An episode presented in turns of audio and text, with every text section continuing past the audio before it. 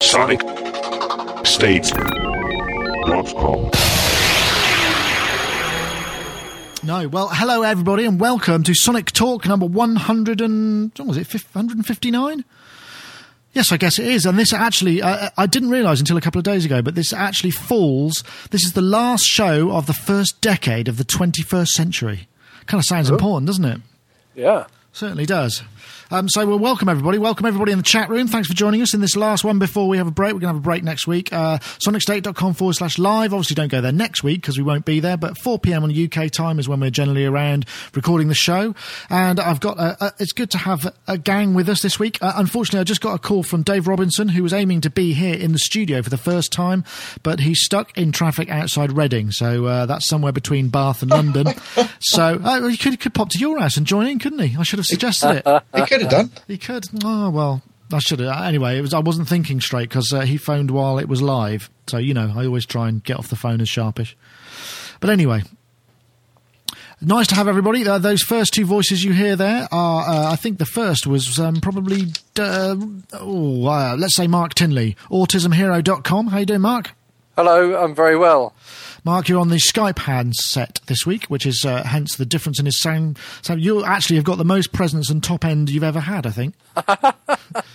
Excellent. It's obviously got a, a, a wicked voice EQ, that phone. Maybe I should rip this thing apart and use it for vocal miking then. Well, you never know.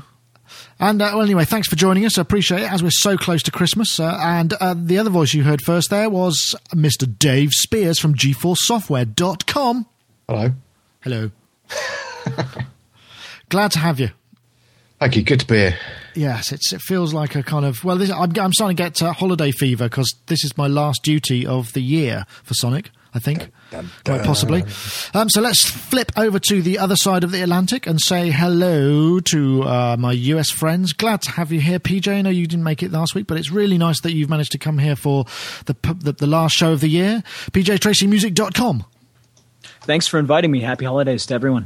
You ready to? Yeah, you ready thing- to stop? things are good. Yeah, um, let's see. Up until yesterday, I was working on finishing up some tracks for a publisher that places some of my music, and I got that all done. So that's the last thing I need to do before we start the four-way Christmas festivities here in town. Looking forward to it, though.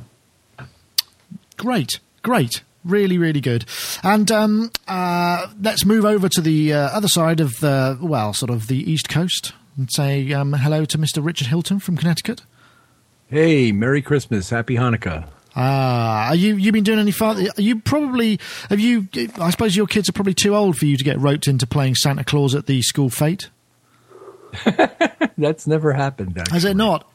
Not even when they were younger. You got to watch out because once you're in, nobody else wants to take over, so you end up doing it forever.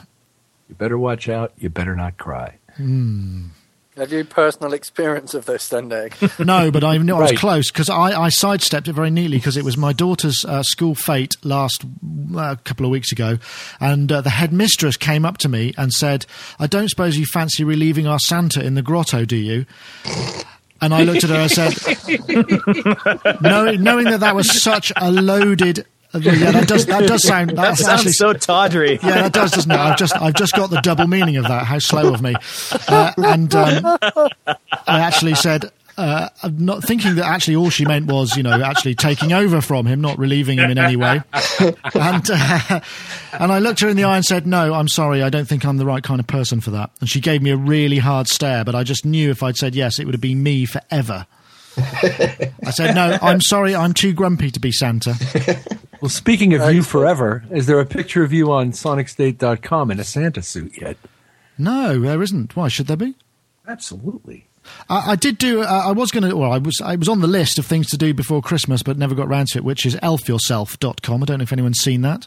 Yeah. yeah, I did that this year. There's another really good one called um, portablenorthpole.com, where you can find you upload a picture of your kid or whoever, and uh, you type in a few details, and they've obviously got this thing that just makes a video. So I, I played this for Nellie on the telly because we've got the computer hooked up to the telly, and she said, Nell- Nellie being my daughter, and uh, it was. Ah, hello, you know, and basically they ha- he has a picture of her in the the subject in his book, and he says, ah, you've got blonde hair and you're six years old and you've been very good, you know. It's just and they're just like, wow, is that really Santa? It's absolutely brilliant. What's it Like, called? it's called Portable North. portablenorthpole.com. You should do it for your, your lad. He'll, Yeah, he'll definitely. love it. Just got to, but uh, welcome everybody. I mean, this is very freeform, this show. Um, uh, I, I got an email from Diego Stocco, who is uh, a fantastic um, sound designer who uh, is on the show occasionally from LA when uh, when work and time allows. And he just says, "I want to let you know that my Experibass got noticed. You remember he did that thing that was a double bass with lots of other um, necks of other instruments on it, and he was sort of Yeah. well, he um, Hans Zimmer wanted me to one, wanted him to be one of the feature soloists that played on the score of Sherlock Holmes. He just posted a gallery with pics and info and a video of when I'm in the studio with him. Uh, they did the premiere in London just a few days ago. If you have see, if you have a chance to see the movie, keep an ear opened. And uh, Wow. so, well done, Diego. Good gig. Congratulations, Fantastic. Diego. Yeah, so uh, so that was uh, that was a good a, a nice one for his year. Um, and I, so I just got a very rambling selection of notes, really.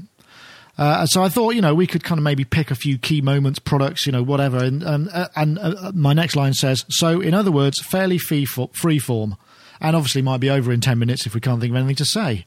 But I'm sure we've got more to say than that. But I thought I'd get the ball running because I mean, ten years. I was looking back and I didn't realise, but uh, in 2001, Melodyne was launched and Ableton Live. So that's two. Those are two pretty big um, products that came out in the last ten years that had an awful lot to do with uh, shaping the way that music was made and uh, and manipulated. And that whatever it is that the time stretch technology that uh, that that was first seen, you know, the warp markers thing. That's pretty pretty major, isn't it? Would you say that has had? Would you agree that that's probably had one of the largest effects on music creation because it means that everything goes with everything, really, doesn't it? I'd say so. Absolutely. I use it all the time. Really, are you are you um, deep into Melodyne DNA now as well? Funny you should mention it. Uh, my last few days have been spent uh, romancing Melodyne Editor. All right. Yeah. And uh, it does what it purports to do on the things it purports to do it on. That sounds like So- a very diplomatic, political sort of. Uh, no, no, no. You stick a single keyboard pad in there, and you can do whatever you want to it. And but if you stick, you know, two or three different things in there, it goes, "What is this?" And uh, sometimes you get analysis points with three and four notes from three and four different instruments. But if you keep it to a single polyphonic event, it works actually remarkably well. And uh, we we were provided a track where the producer really liked the rhythm of a particular 12 string riff he found in a loop. And so he looped a single chord of this thing through the entire song, passing over all of the various changes. And um, well, using DNA. well, it was a perfect opportunity for me to take the thing and have it match the harmonies that existed in the song. And it actually worked remarkably well. Wow. Did And you I- use the real time input? Because um, one of the things that uh, Eric Neubacher, I think is that's his name. Excuse me if I've forgotten exactly how to pronounce it or got it wrong in any way. Um, he played real time. He had it looping, and he played a MIDI input, and the guitar chords changed depending on Right. what he was playing in real time. Right, I saw him do that. I didn't uh, use MIDI input to it. I was manipulating on screen as I would normally do with Melodyne Editor. Now, maybe you could have done that with Melodyne Editor too, but no, I uh, each chord had to be massaged individually to to see where it fit into their harmonic structure and still sounded believable as guitar playing. So it it it didn't go that way. It wasn't the keyboard MIDI input. It was Okay. me me with my hand on that wacky Wacom trackpad. I'm still trying to get used to. It. Yeah, that's oh you. So you went for it. Did you? You got you got a new uh, input device? For about a month now, I've been, you know, swearing at this thing. I'm hoping there comes a day where I swear by it, but so far I just swear at it. I'm sure there'll be a click. Dave, uh, Dave Spiers, I see you've been uh, rampant in the chat room with your terrible Christmas jokes. Uh, Ah, quite they're all goldies. How do snowmen get around on an icicle? Hey. What, what's Santa's wife called? Merry Christmas. That's a particularly good one. I like that one. Oh boy. So, anybody else got any um, got any shout outs for kind of epoch changing technology that's happened in maybe the last ten years? I don't know, PJ or, or Mark or Dave. Uh, no. No. Has there, I mean, Um, sure. okay, go, Yeah. go, PJ, go. Well, I was just thinking about this because I knew that this was going to be freeform, and I, I think probably one of the things that shaped the way we make music the most these days is the rise of in the box production. And, I mean, it seems so Good obvious, and, and, and all that goes along with it. Um, the rise of virtual instruments, um, sampling taken to the next level, uh, plugins that actually sound decent, and uh, you know, people working portably and I think that's uh, you know that's definitely changed the way that it's, it's changed the way that I make music and Uh-huh. And pretty much everybody I make music with, and uh, it comes with its own set of limitations and frustrations. But by and large, I think it's a it's a much better way to do things. Yeah, Yeah, I, I I mean, I think you know that I got a couple of things written down which kind of tie in with that, which is multi-core laptops. 'Cause we've all, we've Yeah. all kind of moved, or a lot of people have moved away from uh, uh, the desktop world. In fact, I heard, uh, I think it was one of the TWiT broadcasts. I think it was this week in tech or this week in media or one of them. And um, this guy just asked the question. He said, "So, uh, do you know anyone who's bought a desktop recently?" And I thought, Yeah, that- that- you know, that's I mean, interesting. That's an interesting question to kind of pose because I haven't. Uh, I know perhaps some of you guys have. I know, Rich, you you moved over to your. Was it this year you moved over to the uh, Power PC, the Intel, or was it last year? Uh, this year I went uh, to a Mactopus uh, Intel Right. Okay. from, from G5. I suppose that must make a difference. I mean, uh, and, and Dave, I mean, have there been any innovations in kind of DSP stuff, the sort of behind the scenes, that have allowed you to do the stuff that you do with the stuff you do, as it were, that you can tell us about? I've absolutely no idea. Oh, good. Uh, Excellent. things don't seem to take any shorter. That's all I can say. Right. As it gets more complicated, it just gets more. Yeah, more doors, More. more, formats, more everything. Right. Audio hmm. units, things like that. Oh yeah, I suppose because that was that was that this year. The kind of rise audio units was no, that was a little bit two years ago, wasn't yeah, it? Yeah, that was two years ago. But that's I suppose that's been uh, a, a, certainly a change in terms of what you've had to do. Certainly in the decade. I mean, not not certainly not in the last twelve months. That's been a major shift because you've had to deal with what two new operating systems. There was a time when it was just VST. Ah. Well, out, actually, out of interest, why don't you just do VST? Is it because some? Is it because Logic won't take VST? yeah. Is that And the most- o- only the- reason? To be honest, the majority of our customers are, are either RTAS or um, audio units. Hmm. VSTs, uh, I mean, whilst the VST Not me, Dave. Not awesome, me. No, Die hard VST guy. Yep. and it, there's a lot to be said for VST because it's a kind of proven platform. You know, Yeah. there's a lot of documentation out there and stuff like that. So yeah, You can Google if you run into any trouble, whereas you know you're running with the other stuff. Gonna have to work it out for yourselves. Hate Well, that. yeah. I hate Yeah. that kind of stuff. He's, honestly, and flippancy aside, Melodyne for me definitely. Really, I, I've not really used it that much, but then I'm not kind of doing the sort of work that would require it. I suppose. I Uh, mean, just the ability to put my dodgy vocals in tune. so VST came along and gave me all, everything inside the box, which was brilliant. And then obviously there was the big change to audio units, which wasn't so brilliant, but is now nice and stable, thank you. And then, of course, Melodyne allowed me to kind of realise dreams in terms of vocals. So yeah, for me, I think that's definitely the big Oh, really? So, so does that does that mean you actually feel that you can sing now um, without shame? Obviously, into your computer in the privacy of your own home. I would never, ever, ever have contemplated putting anything out publicly that I'd have sung on ever before Melodyne came along. That's very interesting. Wow. Never, and there's with good reason. I hasten to. That is funny. Do you think there's any, any? I mean, speaking of the Melodyne thing, I mean, it's surprising that they haven't actually. I mean, I suppose they're quite young at it, but I mean, people like AutoTune and you know the other algorithms have been licensed into hardware boxes. Do you think they might be doing something like that? Could you could you see that working out for them, or I don't know whether they've got you know? It just seems like it would make sense.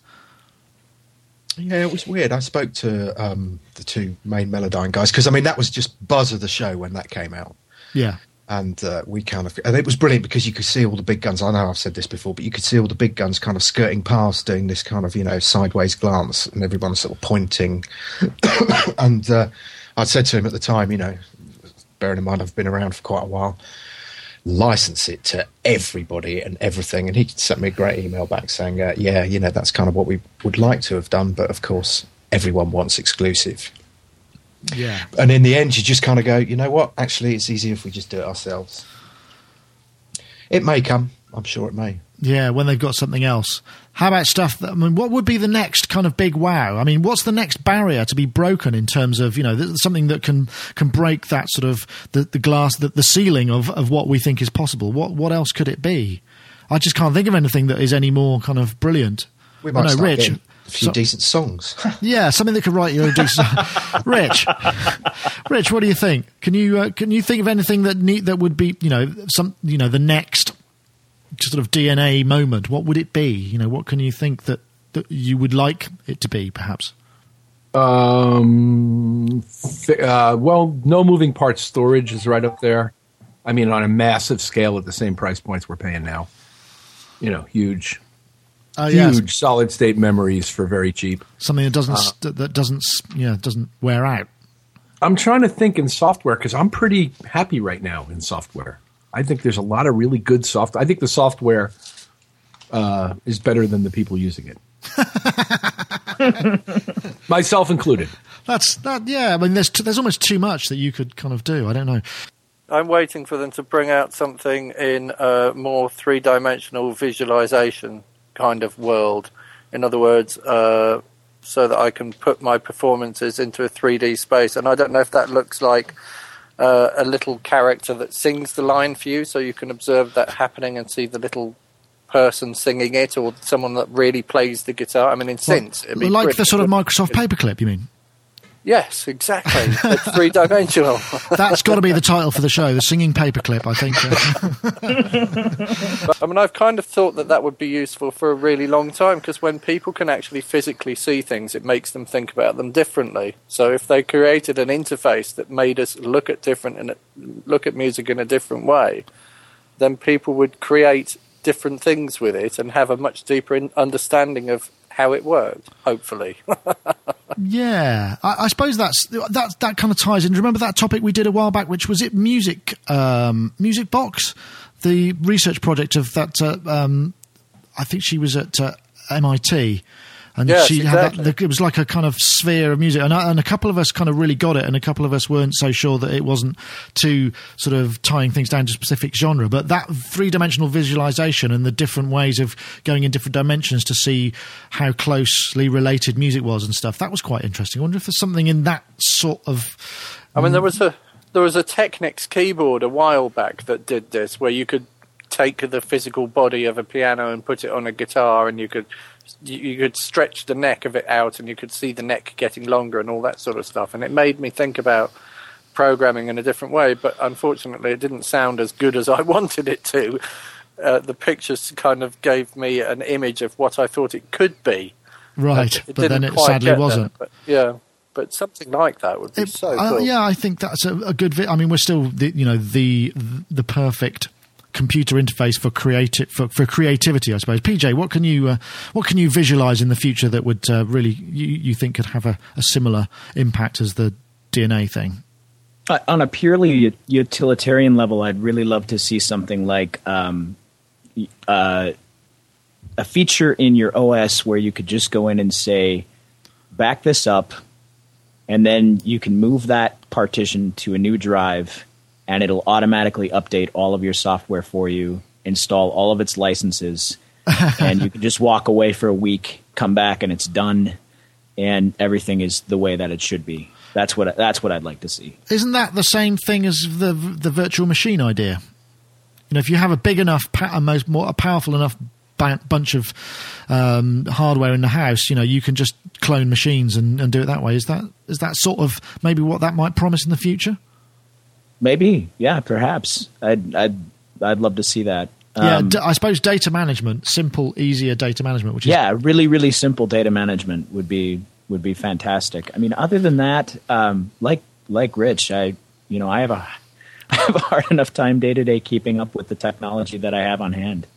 It's there's there's so much of it there. There there's some some minor things that I'd love. I you know it would be great if we could get in into more detailed sampling. And there's some uh, technology that seems like it's the way forward. The new version of Kontakt has has an interesting feature in it, um, some kind of spectral morphing thing under the hood that will allow for supposedly seamless fluid transitions between velocity layers, amongst other things. And oh, I tell you, I tell you what, hold that thought because uh, I think we should talk about Kontakt uh, after we've had our ad from uh, Yamaha because um, I think that, that, that featured in my kind of big technologies of the last ten years, and I think that deser- definitely deserves a call. And perhaps you could tell us a bit more about that when we come back after a word from our sponsors. Yamaha.co.uk. Uh, been with us for a while. I'm very pleased to say uh, we, we, really do appreciate their support, and uh, would like to point you in the direction of two things that they do. Uh, the first first of these being their monthly podcast. It's uh, beautifully produced. It's got all sorts of information, interviews, stuff for um, musicians, creation and production, live stuff, interviews with key artists, latest product news, competitions and tutorials.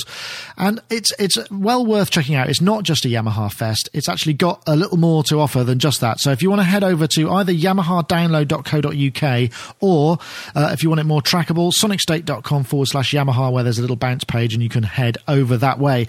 Uh, also, as NAMM is coming up very closely, and you may well have noticed that they've just announced a new range of Yamaha CP stage pianos, uh, the CP1, the CP5, and the CP50, if I'm correct.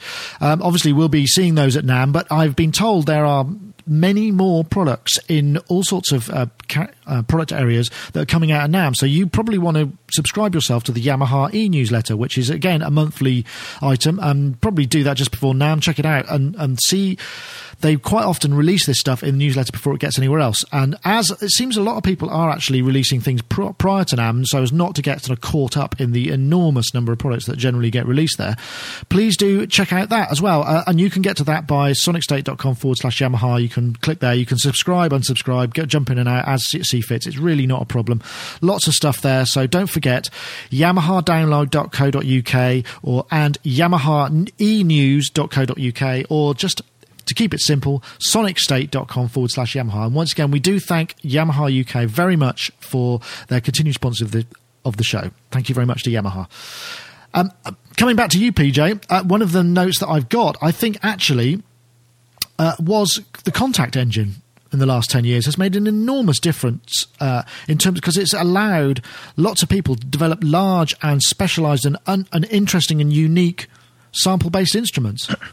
Yes, and I, I think that probably to give it its due, we should we should mention um, Gigasampler because that's really what what kicked that off. I think NemeSys originally owned that company and then sold it to Tascam, and now it's it's been it's a been Giga, shelved. yeah, yeah, yeah. And I think probably starting. Um, actually, you can trace it back to I believe the Gary Gary Garritan String Library, orchestral string library that came out I think in 2000. So it was just sort of the advent of this decade or the you know the, the the event horizon of this decade, he released one of the first mega libraries. No, somebody in the chat room, I'm sure, can correct me if I'm if I'm wrong on that. But that that to my memory is one of the the very first of the very large libraries. And then I think Native Instruments came in and completely wrecked the situation with Kontakt. I mean, in a in a very good way. They they brought it to a new level. Well, in fact, And didn't they- Garritan end up using the Kontakt engine for a number of uh, new titles? He did, did. yeah, he did. And now he's created his own sample player that he calls Aria. Right. Okay. I've not Yep. seen that. Hopefully, we'll see that at NAMM. Yeah, I, I haven't seen it yet. That either, has but- definitely made a huge difference because all of the major sound people, I mean, including East West and all those people, they've now got their own engine. I believe, if, I- if, I'm, if I'm right, I can't remember now. I think they they, they do. It's called Play. Play, right? I mean, Yep. Dave, you've probably you've got a bunch of Kontakt-based instruments. I mean, do you think that's made a big contribution? It must have done. I mean, the Art Vista stuff, all of those things that you know, you I know you use. Yeah, yeah, yeah. No, very much so. There was that. There was there was, there was a kind of weird changeover. I know I bought some East West stuff, and then all of a sudden that wasn't supported. I think that was on the shift to the Intel Mac, and then that ended up going Kontakt. So at least now we've got a kind of fairly stable base. Yeah, I, I mean, it's interesting that all the big kind of sound houses have, have developed their own players because that sort of fragments it again. But I suppose the only reason they would do that is because it can so it can do things that uh, they were perhaps frustrated at the speed of development or whatever. Because I mean, I'd imagine the one problem about creating an engine that services so many individual separate clients, which presumably are all paying you some kind of royalty or tribute or whatever, is that you you know you you have to kind of try and develop for all of them at the same time, which must be an absolute nightmare. Yeah, yeah, course. Yeah, I think. Well, I think they have to pick a you know pick a format. And in terms of Kontakt, it, it's it's pretty ubiquitous for third party development. Um, you can't do any third party development for Play as of yet. I, I, don't know if they'll ever you know license that technology out um, to third party developers. However, they have opened up the engine to people that want to get into low level scripting and that kind of thing. And Nick, Nick Phoenix and Doug Rogers have been very forward about why they went ahead and did it, and and it's for the reason that you said yeah. that the only way that they could get into the kind of meticulous detail that they felt they needed to yeah. do, you know, was was to create their own software in house. Yeah, well, I mean, and they've got so many things. I mean, it's always I, that's the one thing I really enjoy about uh, NAMM is getting to hook up with Nick Phoenix and seeing what he's got to offer because he gives yeah, he's the, amazing. He yeah. gives the best demos, and to be honest, yeah. I never make an appointment. I just show up, and he's like always available. And but he also gives really interesting interviews as well, so you can ask him a whole bunch of questions about the production of these libraries, and it's just it's fascinating. I mean, I spent an ages with him talking about the uh, the Silk Road or Silk, I think it's called, and uh, it was just brilliant and uh, really, really great guy to chat to. And um, yeah, he's a really friendly, really friendly guy, really knowledgeable guy, and he loves. He's obviously loves what he does. Yeah, because I, I had the same experience with him at NAMM. Yeah, absolutely brilliant. NAMM, of course, coming up in a couple of weeks, which uh, is all starting to get quite exciting. I think we confirmed that our hotel and flights are booked, so that's fine. Just hopefully it won't snow and uh, all our flights are cancelled. That's the only thing I'm hoping for because I don't think you can get insurance for that kind of thing. But anyway, um, what else has been happening then? Um, there's, uh, I, I, suppose, uh, another thing that was quite interesting is the the technology that promised so much yet delivered so little. Um, and I've got one here, which uh, is is one written in big bold letters, which uh, was from Messe 09, and again, you know, looked really interesting, but um, you couldn't help but think it was going to be a very difficult journey for them to get it into the mainstream, and that was Copperlan. Do you remember that? I think we discussed it. I had, a, I had an interview at uh, Messe with uh, the chap. Um, I can't remember his name. It's ter- terribly remiss of me, but it looked brilliant, and the idea of the sort of the self-aware network of MIDI and audio devices that was kind of nice. But uh, it just doesn't seem to have kind of done it. In fact, nobody seems to have been able to super. To, to kind of take on the MIDI standard, you know, there was that. There was the networking in the Dice Two chip a couple of um, years ago previously. That didn't really, that's the Firewire chip, that didn't really kind of take off either. Just wonder, you know, is there, are we just stuck with what we got? I mean, do you think we're going to just stick with it for a while? It's going to take quite. I suppose when you think about it, MIDI, when it was first introduced, had a lot less of a standard to spread over. It was spread more thickly over what's there because there was less of it. And now, anyone to introduce a brand new standard is going to have to work pretty damn hard and create some fairly major incentives. So, do you think we're stuck with it, Dave?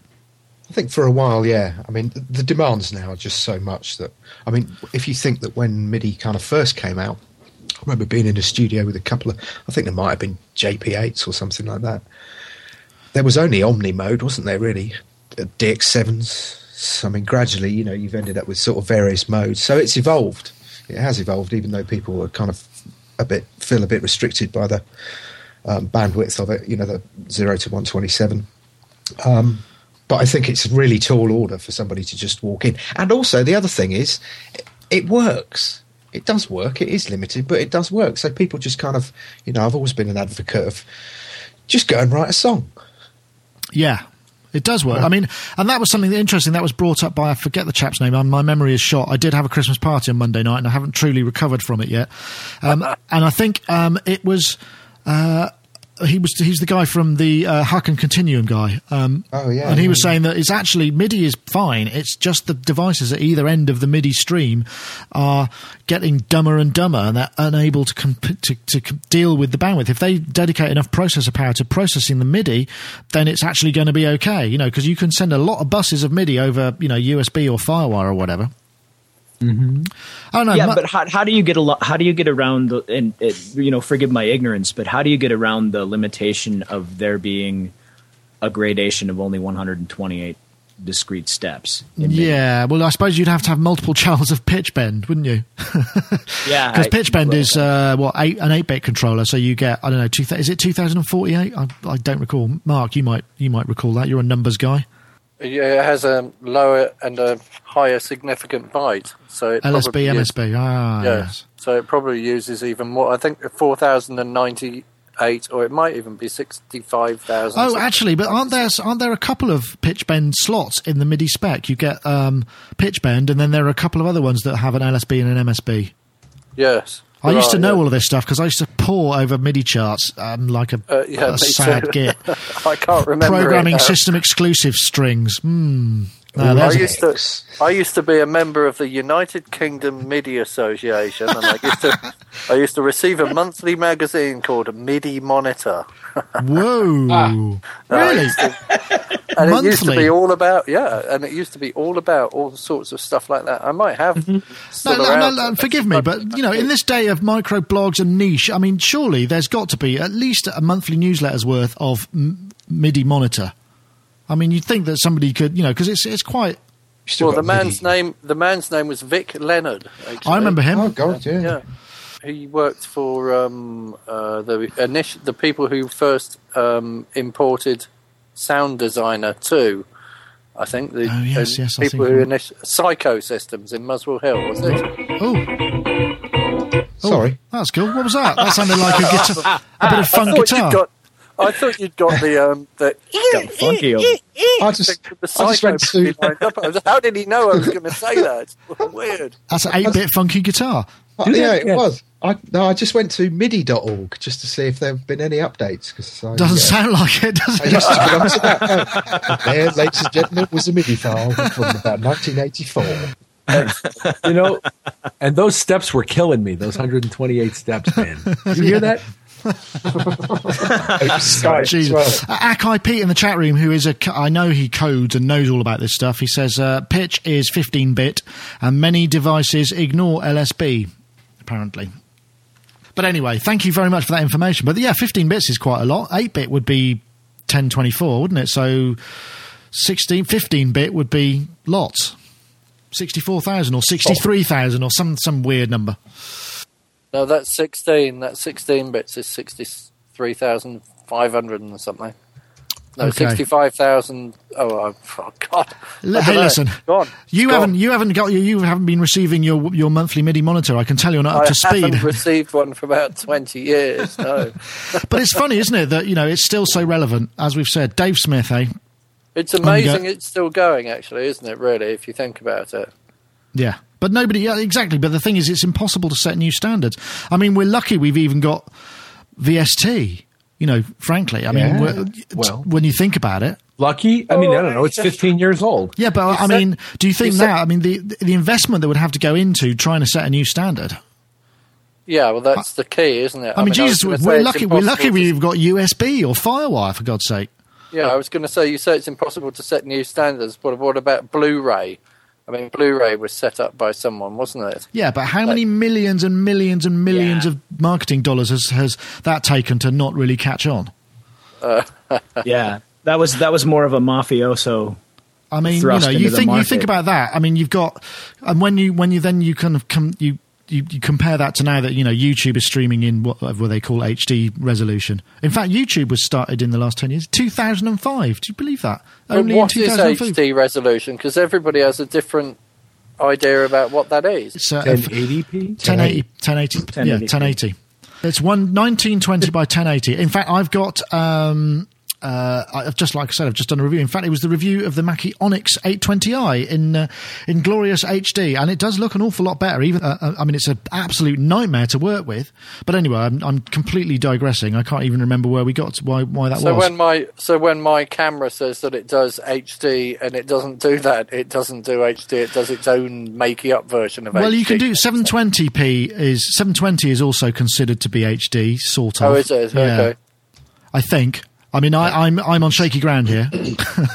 After all, this is a technology show. So there you go. That's no well, no wonder they can't get these standards sorted out for MIDI if they can't get it sorted out for like consumer video. Then Well, you know what they they should try to do. I mean, if it, if it's at all possible, is find something like like CopperLan that would be cheap and would encompass. I think that's what the their idea was because it just it, Yeah. it embraces MIDI and, and is ready to take on mm-hmm. any other standards. It's only a vehicle.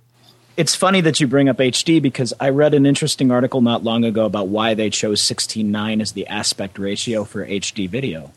And the Right. the reason why they set that as a standard was because back in the 30s, 40s, and 50s, they were shooting film at all kinds of aspect ratios and releasing them in theaters, you know, worldwide. And you'd go into one theater and you'd see one film and it would be at some wonky aspect ratio, and you'd go into another one, it would be you know, CinemaScope, widescreen. And they needed to find an aspect ratio that would encompass all existing aspect ratios of the of the full world film archive, commercial film archive. And so 16.9 was it. Oh, that's that was the one that could swallow them. I was dead against Wow. sixteen nine for a long time, but I now I can see, I can I I'm, I can see I can see why it works. And hmm. so that's what we need, you know, if we're going to move forward is is something that Is a would standard. encompass- Yeah, all the all the I, I, previous. I think I think the, the key is, as I've said, is is really just to kind of make sure that the receiving and sending stuff is able to more than easily deal with it because we can work in higher resolutions if we have the ability. You know, just sending more data is not necessarily the best thing to do. It's surely it's, it's just being able to translate it fast enough and with you know without any bottlenecks. Mm, I don't know. Anyway, couple of things. Just I'll pop this one in. Uh, April the first this year, Lady Gaga became the first artist in nearly ten years to reach the top of the Billboard Hot 100 with the first two chart entries. Just in case you wanted to know that. In fact, Billboard got sold recently, didn't it? I think it did. Billboard magazine. I don't know what that does for the Billboard charts, but I, I guess the time will time will tell. Um, I had in the chat room earlier when we were discussing this before the show, said if I had to describe the last decade, it's the recycling decade an interesting uh, viewpoint and, and one I could concur with. Uh, Akai Pete in the chat room says, I think an interesting thing is the industry's shift from CD to download over the decade, which is obviously um, the real major shift. And when you consider, um, um, I think the last topic last week was the, uh, the, the amusing Rage Against the Machine up against the latest X Factor release. And Rage, Rage Against the Machine won, selling 500,000 copies in in the previous week to the ch- in that in that week, uh, only by digital download Wow. if you need any proof that that's the way it is, then there it is, you know. And that's a song from 1992. In fact, just after we finished that podcast, uh, it was Failed Muso, I think, posted uh, on Twitter. Uh, he's occasionally in the chat room. He's a very interesting sort of blogger, and he um, he's that there was a, a post on DV 24 seven. Which is digital digital digital, oh God, digital villages blog, which is a UK retailer, and it just it was I forget the name of the chap who wrote it, and it was a really interesting, just sort of point by point uh, analysis of the whole Rage Against the Machine thing. The fact that both songs are owned by Sony and, you know, lots of other things that, you know, you might be doing it for one reason, but think about these facts. It was very interesting. The whole phenomenon has been quite interesting, but it, it, it does actually say, you know, it, it is verification that download is is here, you know, and that's the, the measure the, the way of measuring. So Rage Against the Machine with their Go and Do What You Tell Me uh, chorus. U- UK Christmas number one. Isn't that, isn't that nice? It is nice, isn't it? Very sweet. So 2009. Yeah. Oh, what was it? Another interesting factoid here is uh, Madonna is the most written about famous face of the noughties, featuring us in a staggering 45,633 articles. Well, good lord, Yep. I, I knew you'd appreciate that statistic, Rich. that's a wonderful thing. Um, one other one other thing we might want that bears mentioning is that uh, we've recently had the passing of Robert Moog and the re-entry into the synthesizer marketplace of Tom Oberheim. That's very true. In fact, I, I would say that there's been a rekindling overall of the kind of boutique synth hardware synthesizer in the last 10 years, wouldn't you? On, yeah, and some of the original players are wanting to get back into it, and as are some of the original bands wanting to get back into it. Uh, there's a sort of a generational nostalgia that's built up now because people who are roughly my age or 10 years older than me uh, are realizing that they're only going to get so many more chances in life to play with those people they once swore they'd never be in the same room with. And so you see a lot of tours by bands that broke up acrimoniously 35 years ago. Yeah, Uh, and the chance to make a few quid. well, there's that. Yeah, yeah, yeah. Sure. And why not? Because what else? Why not? Because what else do we have to do? It was, yeah, but it was a. Sl- I guess also, Rich, it was a slog last time, which is probably why they all fell out, and they didn't really make much money and got ripped off by their dodgy management and accountants. And this time they can go. Well, there was the Elton John Billy Joel tour. Um, what was it? It was like four. Well, how many dates was it? It was not very There many. still is. Not many dates, and they made forty-five million dollars in. Don't know, tell him that I've got days. tickets from my sons to see this Ah, Wow. um, in March. I'm, I'm, I have to say, I'm quite impressed with Billy Joel. When I was growing up and I was sort of into punk and everything, I was like, oh, who is that? Uh, what word can I use here? Totter. but, you know, on bloody TV with his little sort of, you know, crappy songs. But he's written the most amazing songs and some really good ones as well. Which um, Him and Neil Sedaka. yeah. I'd like to see a piano duet with those two.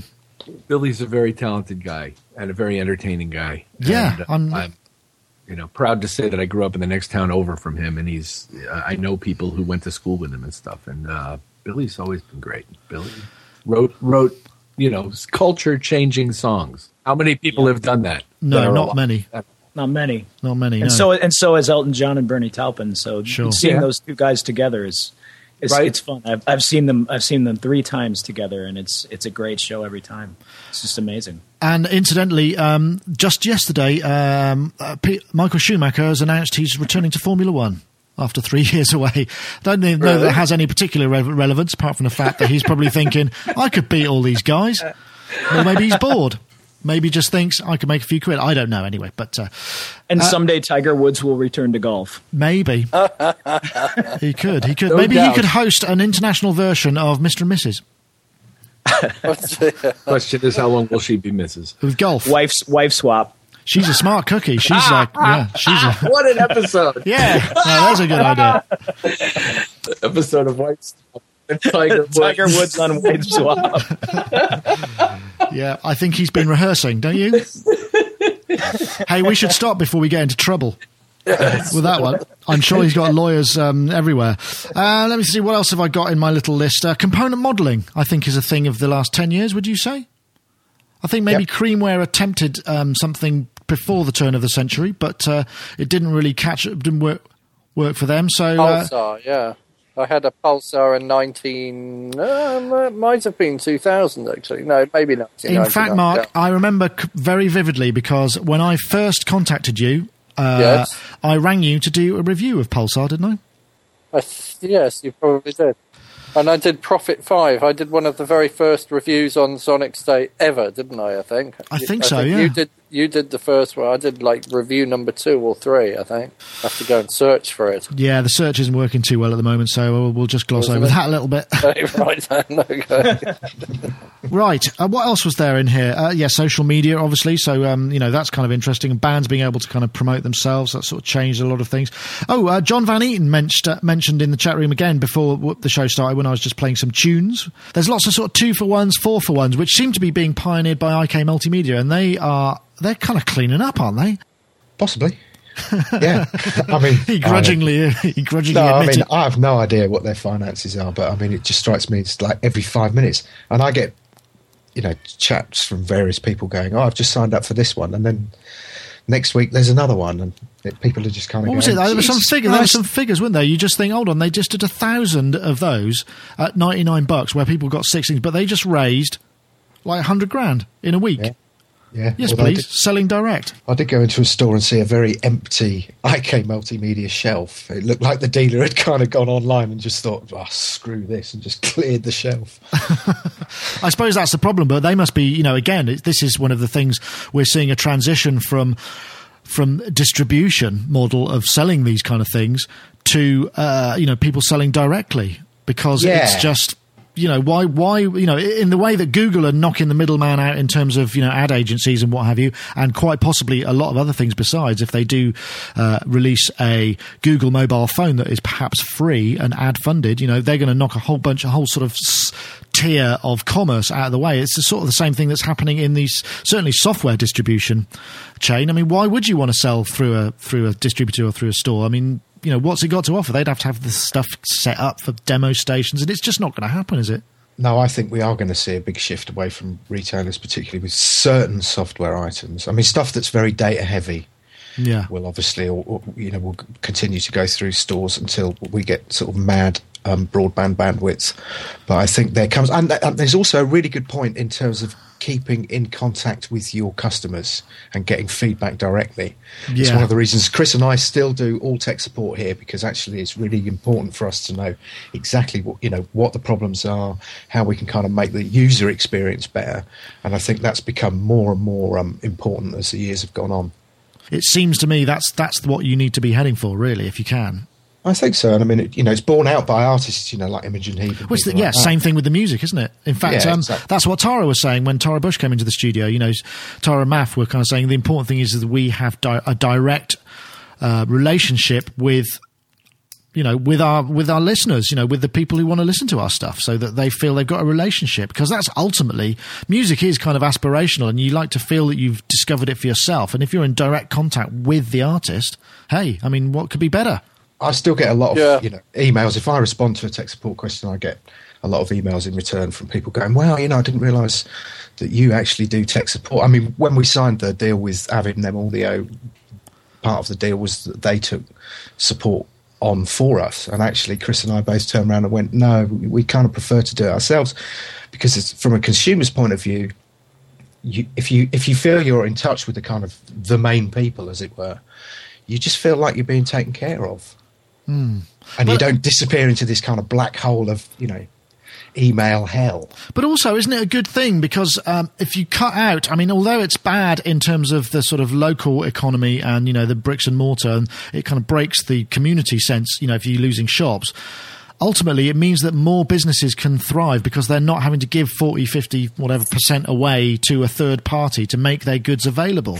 So you're getting people who kind of come up with the stuff and particularly using open source and freeware and things where they can get donated, where they can kind of get into actually making a living and or making a supplement to their income by you know doing stuff that they love and you couldn't Yeah. get that without a, a full immersion really Yeah, yeah. economically, Look at you call that the long tail, and and that's what's happening. You're seeing an, an increase in in, in some would say maybe der- derivatives, you know, on an idea, but I, I think it it allows for obviously it allows for a lot of gems, you know, a lot of really wonderful uh, products that have come along along the line in the last few years and are available.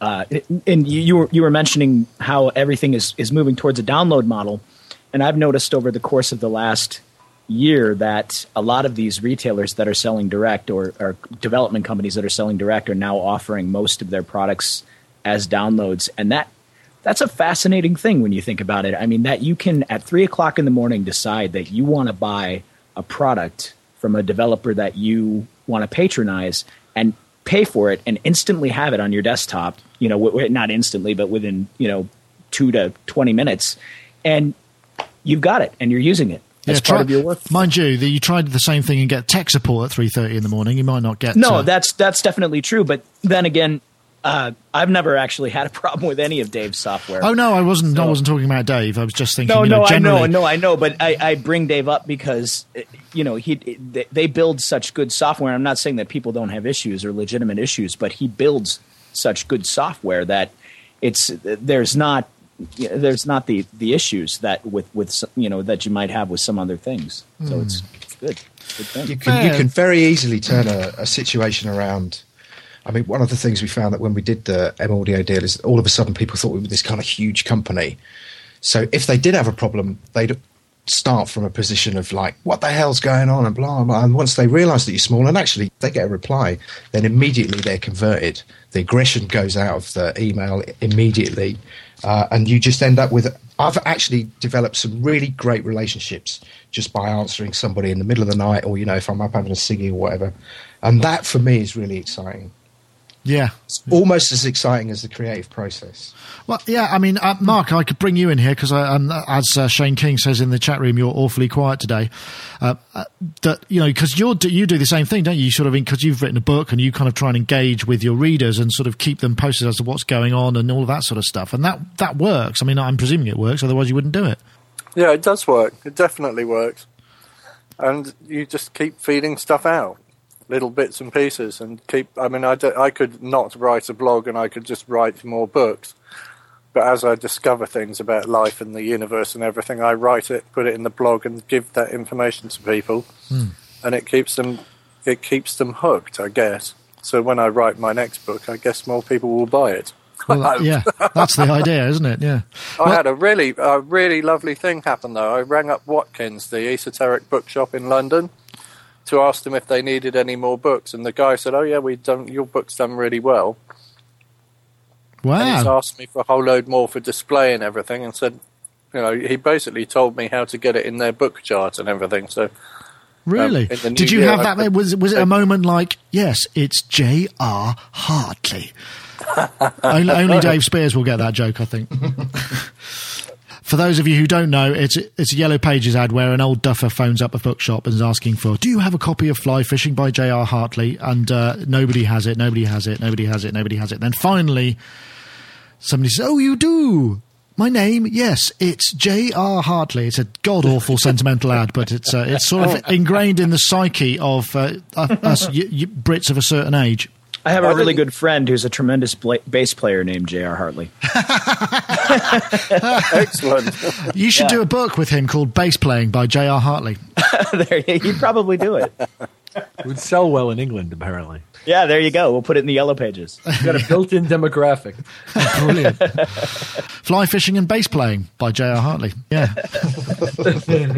That's bringing up images of bloody the mighty Boosh, Oh, yeah. which I have to say thank you to you for getting me into, because having watched all three series now, that's got to be the funniest television program I've ever seen. Yeah, that, that's. I, we'll, we'll formally say that as a. Uh, 10 years of comedy, top 10 comedy recommendations, The Mighty Boosh. Uh, you can find it on YouTube everywhere. It's surreal comedy and it is really funny, I think.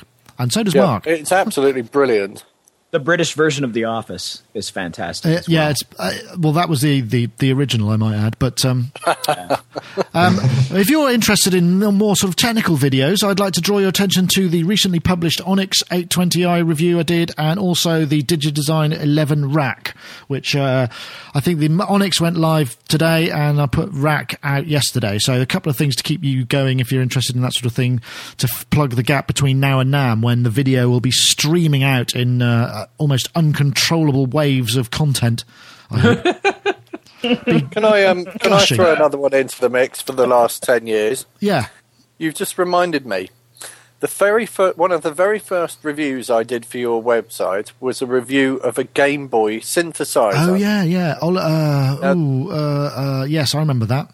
Nano. Well, I don't something. remember it. I remember what it was. The so the Game Boy was kind of the current, at that time, handheld gaming device, wasn't it? It was a bit later. It was a bit later than that, but it was still. Yeah, it was the Nintendo. It was it was old. I'm trying to remember what. But the, I think for the last ten years, we've really got to look at have you know in the last ten years we've been given color screens on everything Yeah, and color screens that have you know uh, good quality on our handheld devices. I think you know probably at the beginning of this decade, everything was black and white or green and green and black or whatever, and so I'm going to throw handheld color device screens into Shane mix. King in the Shane King in the chat room says DS10, the Nintendo DS10, because that's got synths and uh, stuff on it, hasn't it? That's got the Korg DS10, uh, the Nintendo DS rather, not the uh, DS10. Uh, I can't remember loop. Yeah, something with something with loop in the name. Gosh, it, you've got it. it uh, It's nano called Nano Loop. Nano Loop. Yeah. It was a bloody nightmare to use. I remember that. You had to, It was it was almost. It looked like a barcode. It was just awful. I've still got that somewhere because I think you sent it back. Did I have to? Did I send you a Game Boy to review it No, with? I bought one from the boot sale, I think. but anyway, so but in the last ten years, I mean, uh, you know, having this iPhone thing in my hand and being able to swirl things around on a color screen and see everything in vivid color is something that I couldn't have done at the beginning of this decade.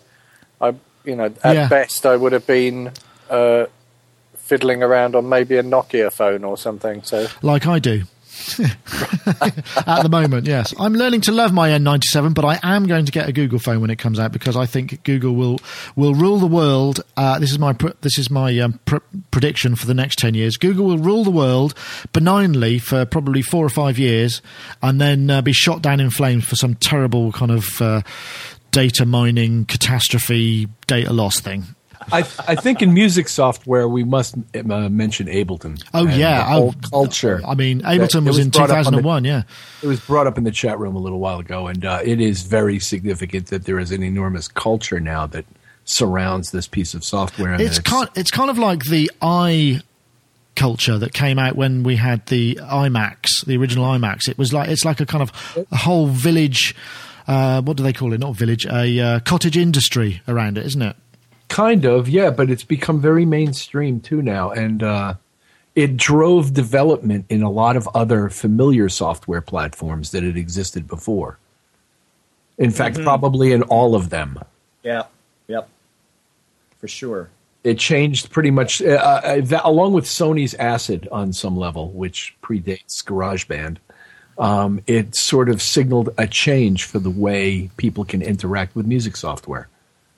To to a to a lesser degree, Reason Propeller propeller heads Reason has. A, oh yeah, that's true. Well, they were first. What they they were before. They were probably when did that come out? That was in the late nineties, wasn't it? Uh, 2000 actually. Was, it really the- only a year before? Yeah. Jesus, I d- didn't realise. I thought they were much further apart. God, that is interesting. And the the really the really big wow, wasn't it? Was the way that the patch cords swayed.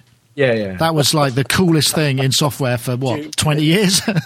you know, here's the, here's the interesting thing about Reason because just listening to you guys comment, I I own Reason, and I use it, but I don't use it a lot, and I I think you have to be, for some reason, it seems to me that it appeals to a very specific kind of person, and I'm not exactly sure what kind of person that is. Whereas Ableton Live has a wider appeal for for a lot of obvious reasons. I think Live has a wider appeal, but why Reason doesn't catch on for more people, I, I don't know because it's a fantastic tool. When I use it, I think to myself, why am I not using this more often?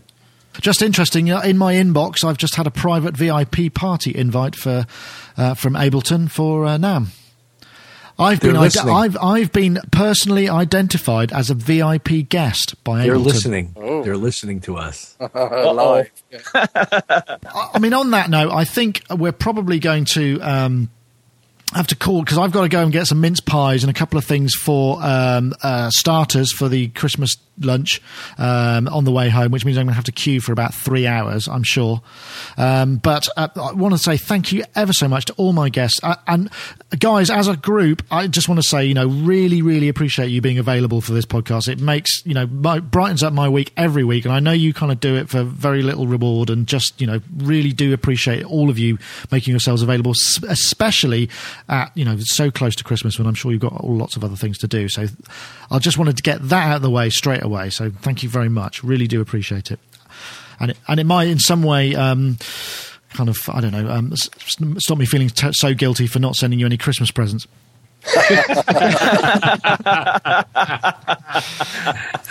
there was, uh, there was. I nearly, I nearly managed to get hold of uh, a set of Snuggies with Sonic State on them, but it just didn't work out in the end. But anyway, thank you very much, and also to all of you guys in the chat room every week. Uh, we really appreciate it. Since we've been doing this live thing, I know we were kind of we weren't um, entirely sure about about it working out, and it is somewhat distracting sometimes for me. But I just like having said that in the chat room, there's guest eighteen ninety five is just spamming it with "Come now, new teen chat." We've been hit. Just what we've just what we want. But anyway, I, I appreciate everybody in the chat room for your, you know, repetition, uh, revisiting, and you know, again, all you guys uh, who haven't tried the chat room, come along and, and join in because we do take content and, and input from it, and it's really good fun. Jesus, I don't know how, how can anybody type that fast? Impressive flood spam. Thank you very, very much, everybody. Mark JXP, John Van Eaton, Tandorion, thank you very much, and help, you know, everybody in there. Uh, I can't thank you all. There's too many of you. All of you guys. Anyway, thank you very much. Um, so, uh, so thank you, Rich Hilton. Uh, really appreciate all your input over the over the year and years, in fact. And I hope you have a wonderful holiday period and uh, a great Christmas and a good rest. Thank you, Nick. I very much enjoy doing this and uh, really enjoy the opportunity to talk to all of you guys. And uh, am very, very thankful for the listeners and for the guys in the chat room and uh, the guests that we have and I, the opportunity to just uh, say my piece once in a while. So thank you. It's very much appreciated. And uh, TJ, uh, PJ Tracy in Minneapolis, where I guess it's probably minus 100 or something. I uh, hope you stay warm and uh, enjoy your Christmas. And we'll speak to you the other side, I hope, where, where you, you'll have had time to detoxify from all that turkey fat that's going to be in your system. Yeah. Thank you so much, Nick. I, I have said this before and I, I can't say it enough. I'm, I'm honored to be in this company and I feel uh, very grateful for the opportunity to talk tech. And I hope that everybody out there, uh, all, all of my friends and, and uh, all of our listeners um, who like to make glorious noise on a, regu- on a regular basis have some moments of quiet and peace over the holiday and have a very good new year. Uh, yeah, I'll hear here to that. Thank you. And of course, uh, let's come back to Mark Tinley. Thank you again for your uh, continued involvement, and uh, I appreciate you making the time. And now, now that your child is a little um, at school, it's I guess it's a little bit easier for you. So, uh, thanks for hanging in there. It, yeah, it is a bit easier, and I actually get the gratitude thing this year, actually. And I, I have to say that it's what this is one of the highlights of my week is to sit down and to talk tech with you guys, and to just get on the phone and go through the top. And researching the topics is always fun, and just to um, have the opportunity to have some input and stuff. It's just yeah, it's awesome. I love doing this. So um, you're more than welcome, and I look forward to another year of it next year. Oh, thank you, Mark. It's uh, it's our dirty little secret. I like to think of it. and uh, and also, well, Mark, of course, autismhero.com, PJ, uh, pjtracymusic.com, Rich, uh, myspace.com forward slash Autonius. And last but not least, Dave Spiers, uh, the ever vigilant Dave Spiers from GForce Software. I think you've probably you probably get the record for the most appearances on Sonic Talk, and it's really much appreciated. And I hope you get time for a good rest and a break um, before the NAMM craziness begins. Yeah, no, thank you, thank you. Uh, it's always really good fun. It does brighten up my week, and I think you do a sterling job, Nick, and uh, that'll be £10 via PayPal. Please. Yes, no problem. uh, GForceSoftware.com, and uh, you can buy their instruments at a distributor near you. So, anyway, thank you, one and all. That was Sonic Talk number 159, and I think we're going to call it the singing paperclip, Mark. So, thank you very much. Sleigh bells jingle, jing, Sleigh bells jingling, jing, jing, jingling, everything's all right. What a happy sight. Santa's busy as a bee tonight. Oh, sleigh bells jingling, jing, jing, jingling.